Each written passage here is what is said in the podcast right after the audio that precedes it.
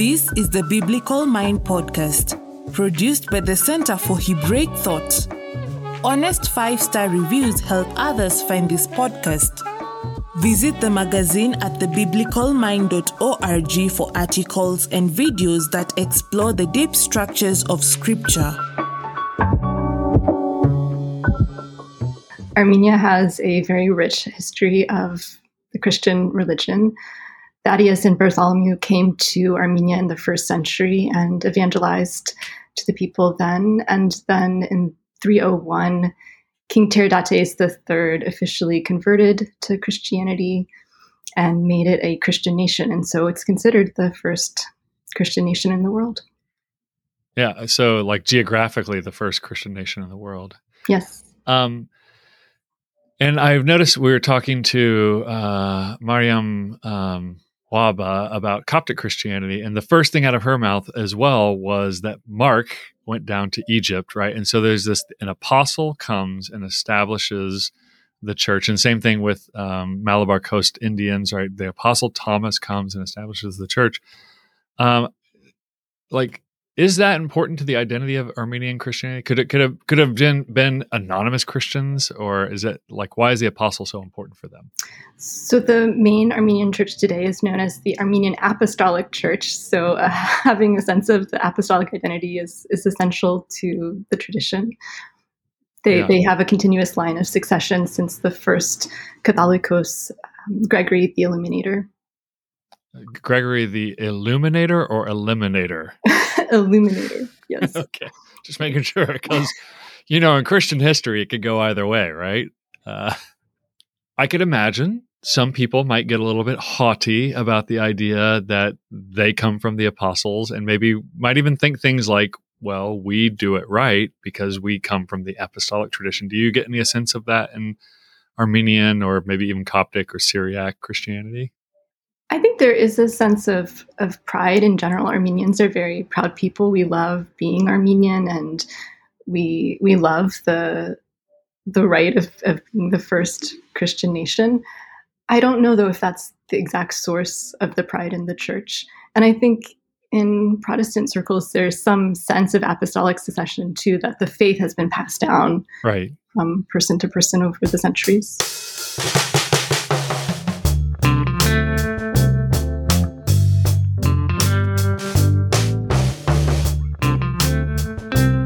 Yeah, okay, so we shouldn't go any further without talking about some of the most famous Armenians in the world. You know, you knew this was coming. Yes. Okay. In, the Kardashians, right? In America, the Kardashians. yes. I, I, think in the world they might be the most. Uh, do you know of any more famous ones? It, like, so I learned from an Armenian student that if somebody has an IAN at the end of their name, chances are they are probably Armenian. Is that correct? That is true. So it's the the word for son of, and I think some Indians too will have the the YAN in in Armenia. It tends oh, to be a Y transliterated with a Y instead of an I. So you might get an Indian, but but most likely okay. it's an Armenian. Okay, uh, and so I, I mean, on a, you know, no joke. The the show being the Kardashians, they take a pilgrimage to Armenia, and they you know they actually go to churches and I mean, people who probably never thought about world Christianity or ancient Christian history at all are now learning about it through the Kardashians. Do you think, okay, on the whole, is this a plus or a minus? I was unaware of that. Oh, yeah. I, I don't follow a lot of pop culture, but I, I think anything that would draw attention to the churches in Armenia, it's so valuable. Um, right now, many of the historic churches going back to the Middle Ages are under threat, I guess, um, in the, the region of Artsakh, which is the disputed territory in Azerbaijan. Mm. So um, it's very painful, I think, to have the the ongoing threat of conquest or um, lack of care for, for those churches um, just for political reasons. Yeah. And there was recent military action. Is it still ongoing from it Azerbaijan attacking uh, Armenia? Yes, so there is blockade right now. Uh, Armenia lost the the war in 2020, and so Azerbaijan recaptured some of the territory in Nagorno Karabakh, which um, is known within Armenian circles as Artsakh. And right now there's one corridor, the Lachin corridor, which is um, being blockaded by Azeri eco activists. And so it's um, been going over uh, on for over a month now. Hmm. And it's just it's a dire situation. And I think um, the language of genocide is being used again, where people feel that there is an ethnic campaign, um, an ethnic cleansing campaign being started again. And what you know, if you're to summarize that, is that a political or religious or uh, all you know, all, all political problems are religious in some ways. Is that based in a religious difference or a political dispute or both? It's something I've been wondering about. I don't know what the case would be if Armenians had been Muslim, but it mm. Seems to be um, political, ethnic, and and within that is the religious difference. Yeah. Um, real quick, what language do they speak in Armenia? We speak Armenian, so there are okay. two dialects in in Armenian. It's it's Eastern Armenian, and then um, there's a Western dialect that is spoken primarily in Lebanon and Syria. Hmm. And is that a uh, Eastern and Western? Is this like uh, New York English and Alabama English, or what, when you say dialects, like how how strongly different are the dialects? My understanding is that people in Armenia can understand Western Armenia better than people who speak Western Armenian can understand the Eastern dialect. I think there's a difference grammatically and in terms of some vocabulary. Okay, that's yeah. always the way it is. One one group can, you know, like in Brazil, people who speak Spanish can understand Portuguese typically better than people who speak Portuguese can understand Spanish. Yeah, I don't. Yeah, I don't understand that, but um, and of course, uh, I mean, one of the you know in the 20th century, the one of the largest features of the Armenian people that in world history was the Armenian genocide. Um, how has that featured into the history of the church in the 20th 21st century? Like, is that is that essential to their identity, or is that just kind of like a a dark spot in the history that nobody wants to talk about? It's central to all Armenian identity, including the identity of the church. So I was thinking about the the history of Christianity in our in Armenia in preparation for this, and I realized that there was a battle in 451, um, the Battle of Avarayr, which uh, Armenians lost back then. It was a battle against the Persians trying to defend the Christian faith against Zoroastrian incursion. Mm-hmm. And I realized that there's some premonition of martyrdom in the fifth century, that, that there would just be a history of conquest and um, turmoil. And I think in the, the 20th century, that just shaped the entire uh, the entire course of Armenian life. So there's a, an Armenian diaspora because of the the genocide. Hmm. Um, it's thought that 1.5 million Armenians were killed, which was three fourths of the Armenian population at the time. Hmm. And then what happened after that in um, 1920, when Armenia became part of the Soviet Union, there was a real consequence to the Apostolic Church at that time that it was under Soviet influence and control. And I think even to this day, the, the church in Armenia is trying to recover from that. Is there an anti Soviet sentiment? Because I, I feel like the Christianity in Armenia, it's not Russian Orthodoxy, so it doesn't get any of that soft privilege of the state. So where did where did it fall under the Russian bloc? Yes, my sense is that the there was Russian political influence over the Catholicos and the head of the Armenian church, so that um, this, there's a very complicated history of relationship between um, Armenian Christians in the Middle East and Armenian Christians in Armenia. But hmm. um, it seems as if the the Russian influence was more political, I guess I would say, rather than um, ecclesiastical. Okay. And so, if you were to walk into Armenian communities and churches today, so we talked about before we got uh, recording in California, there's a fairly large Armenian community, including the Kardashians. Um, and uh, I, is there anything that Armenians are, uh, if I could pause that question for a second, is there anything Armenians are known for? Like, are they known to be almond farmers? Are they known like to be fisher? Uh, like, is there something certain sure. industries that they're famous sure. for? chances are you've had an Armenian dentist or there, uh, you could find an Armenian dentist. Uh, certainly, uh, carp- the carpet business is filled with Armenians, the jewelry business. Hmm. Um, there are certain fields that Armenians flock towards. So there are like with uh, Jewish diaspora, there are there are actually very historical reasons why Jews Jewish people are in certain industries, especially in the East Coast in America, because they, you know they weren't allowed to participate in some industries. Is that the same for Armenians, or it's just like chain migration of industry? They some person got into it, they found there was money in it, and their family gets into it. It probably depends by industry. Certainly, the carpet business came over from Armenia, mm. Turkey, Lebanon, and Syria, but then uh, the dentistry, I think, is probably just a function of wanting to succeed here, and it's close to being a medical doctor. Um, huh. I also think there's a large tradition of Armenians being self employed, and that there was some security of being your own boss in a number of lands where, where there could be hostile forces. Oh, fascinating. Um, Okay, going back to the Armenian churches uh, outside of Armenia. Um, so you're in Pennsylvania. There's an Armenian community there as well.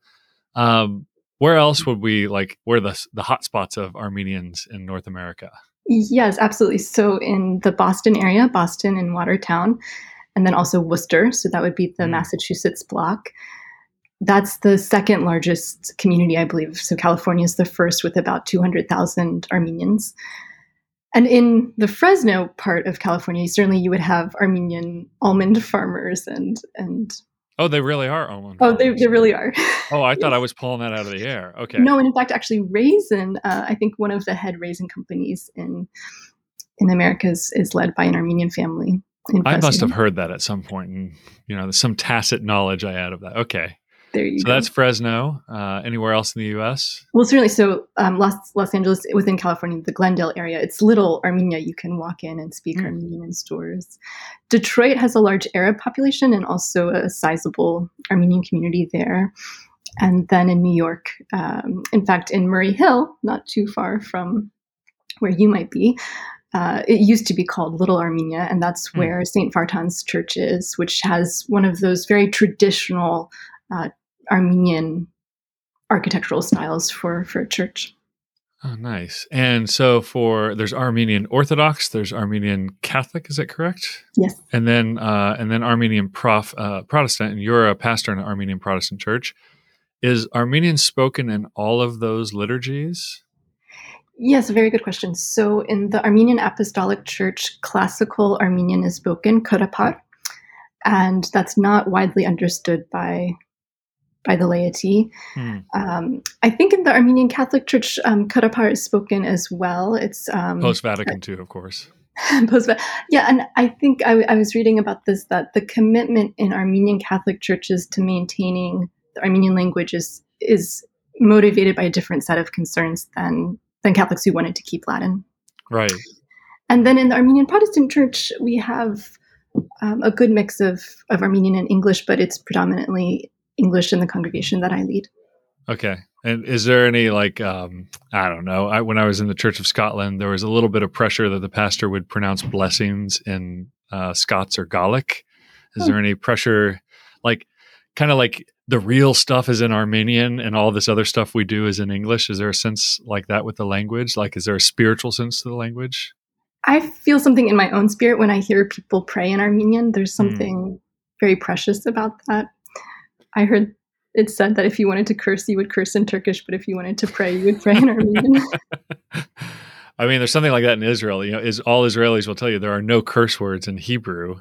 Uh, all their curse words they use are Arabic, right? Uh, so um, that's funny. What uh, and what you know, if, if is there such a thing as a typical Armenian Protestant church? I can imagine the Apostolic Church and the Roman Catholic Church follows very standard liturgies and patterns, but do the Protestants are are there 10,000 different Armenian Protestant churches? There's more freedom in how we conduct our services. So there are 33 Armenian evangelical churches in North and South America, and we have two different denominational affiliations, or I suppose maybe even more than that. So um, historically, we've been either Presbyterian or what ended up becoming the United Church of Christ. So those mm. were the missionary or- organizations that sent missionaries over to Turkey or the Ottoman Empire in the 19th century, mm. and they those American missionaries failed to convert the Muslims, and so they ended up converting Armenians from apostolic Christianity to Protestantism. And then they sponsored us when we came to the States after the genocide. Okay. Well, I mean, go with what you know. That makes sense. Uh, and um, so, in in your church, is you know, if I was to walk in, what would hit me as Armenian? Besides maybe hearing somebody pray in Armenian or whatever, uh, what what would hit me as distinctly Armenian in your church? I think it's our hospitality. So I lead the Armenian Martyrs Congregational Church in Havertown, and we're a small group. It's in some ways very recognizable as a mainline Protestant service. Um, non Armenian Americans who are used to uh, mainline Christianity would, would feel very at home in our service. Um, but I think the thing that would hit you is the sense of, of really Middle Eastern welcome and. Mm love and food and all of those things. Yeah.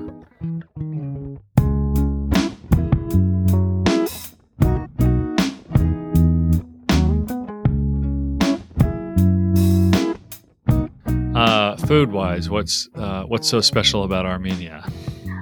We love we love to, to eat and to, to feed people. So there is a, a pretty strong difference, I would say, between the cuisine in in the homeland and then what has been filtered through Lebanon and Syria. And I mm. have a great preference for the, the Lebanese and Syrian yeah, well, I mean, ways of doing things. It's not yeah. hard stuff to eat, right? Oh, it's so delicious. Yes. Yeah. Um, and you know, we think about um, there's that famous book by Thomas Cahill, "The Gift of the Jews" or "The Gifts of the Jews," right? And he kind of chronicles the various uh, things that the Hebrew people gave the Western world. Um, do you feel like there's uh, the could you say there's a book to be written called the gift of the armenians the armenian church um, and and specifically to western christianity what do you feel like is missing or could be learned from uh, the gifts of armenian christianity i just love that there's a really rich biblical history or even just the history of early christian literature because the the country converted so early so there are a number of texts preserved in, in Armenian that only exist now in the Armenian language. And so between that and then just the rich illuminated manuscripts, I think that are so beautiful. Um, that would be one of the gifts of, hmm. of Armenian Christianity. A couple of years ago, there was that exhibit at the Metropolitan Museum. It was Armenia with an exclamation point. Hmm. And um, it focused on the, the Middle Ages and particularly how Armenia served as a trade route or was on the trade route in between India and China, and um, it was just this great cultural mixing place for that for that reason. But the the images actually they're all available online. Um, just so many striking striking images. And these are illuminated uh, manuscripts of the biblical text, like the Book of yes, Kells, but then there would be um, embroideries and other other art forms, I guess. I was so hoping you're going to say recipes. no, no recipes from the Middle Ages. B- biblical text, and then like a, an addendum with a bunch of recipes from a local church, like you know those potluck recipe books that churches put together.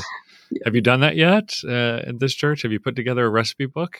No, but I think that there are historically. I think that there have been uh, cookbooks or recipe books circulated among the Armenian evangelicals. Yeah, my, the church I became a Christian, they had they had a recipe book, and I think we used it for quite a while. Uh, One some... of my favorite stories with that is women from two different churches were uh, going to work together on a bazaar or something, and the way that they rolled the yalanchi or the, the grape leaves was mm-hmm. was different, and so apparently this is it's, it's almost a legend at this point. Right, but right apparently one woman like overnight when no one was looking went back and re-rolled oh all of the group not saying that it's wrong yeah i mean this is um there's this old i heard it in the church of scotland and then ever uh, subsequently i've heard jewish versions and catholic versions of you know like the man who's stranded on an island and when they find him he's got three huts and it's like well you know what are the why the three huts it's like well that's where i live and there's the church i used to go to right Um, so yeah, I can I can imagine that. Uh, why is the competition for grape uh, grape leaf rolling so stiff? You know, because the stakes are so low. there you go. Um, Okay, so Heather Ohaneson, Doctor, Reverend, Reverend Doctor, or uh, are you Reverend? I'm not a Reverend yet. Not technically I'm, I'm yet. Yeah. In the process. Yeah. So, Dr. Heather Ohaneson, what what was the the path that got you here? Like, how did you like? What would be the direct path to get to where you're at today? And then, what was the path you walked? I don't know if there is a direct path for for other women to to leadership in in Armenian churches right now. In a way, you have to come in through through the back door, which is how I how I got there. I grew up in what we call American churches, but basically non Armenian Protestant churches, and even fairly conservative ones. So when I graduated college in 2003, I was interested in going to seminary then, but nobody really affirmed that as a possible calling for me. So I did the next best thing and got a PhD in the philosophy of religion. Right. of course. Why not? Yeah, at Columbia, right? At Columbia. And I loved that. I loved studying. I loved teaching. I taught in Christian universities for six years on the West Coast.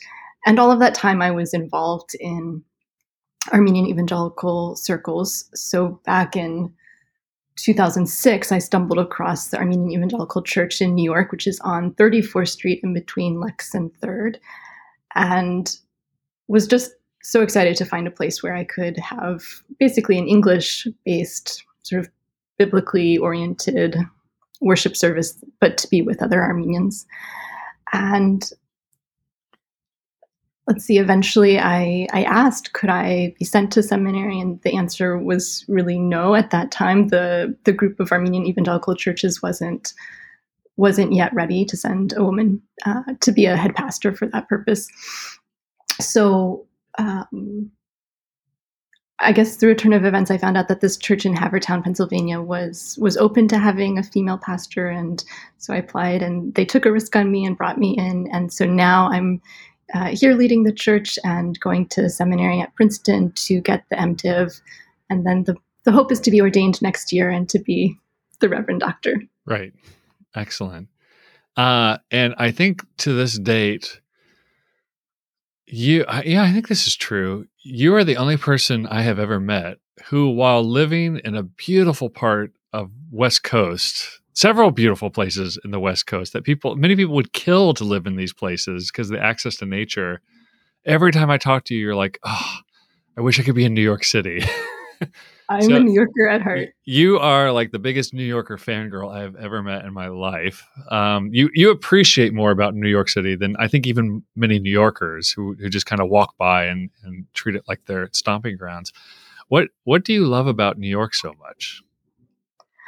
I love the vibrancy of it. I love the sense that people have have purpose there. There's there's energy, there's direction, there's ambition, there's culture.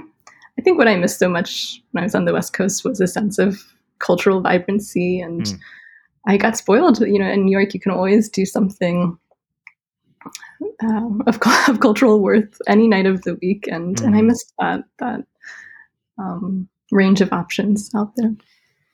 Yeah, it definitely has that. Um, and if you were to, you know, think about the spread of Armenian Christianity across the United States? Uh, is there are there corridors? You know, lots of, for lots of chain migration, there are like veins that get uh, tapped. Uh, so, is there a reason it comes in through? Does it come in through Boston and then move to California? Do you know?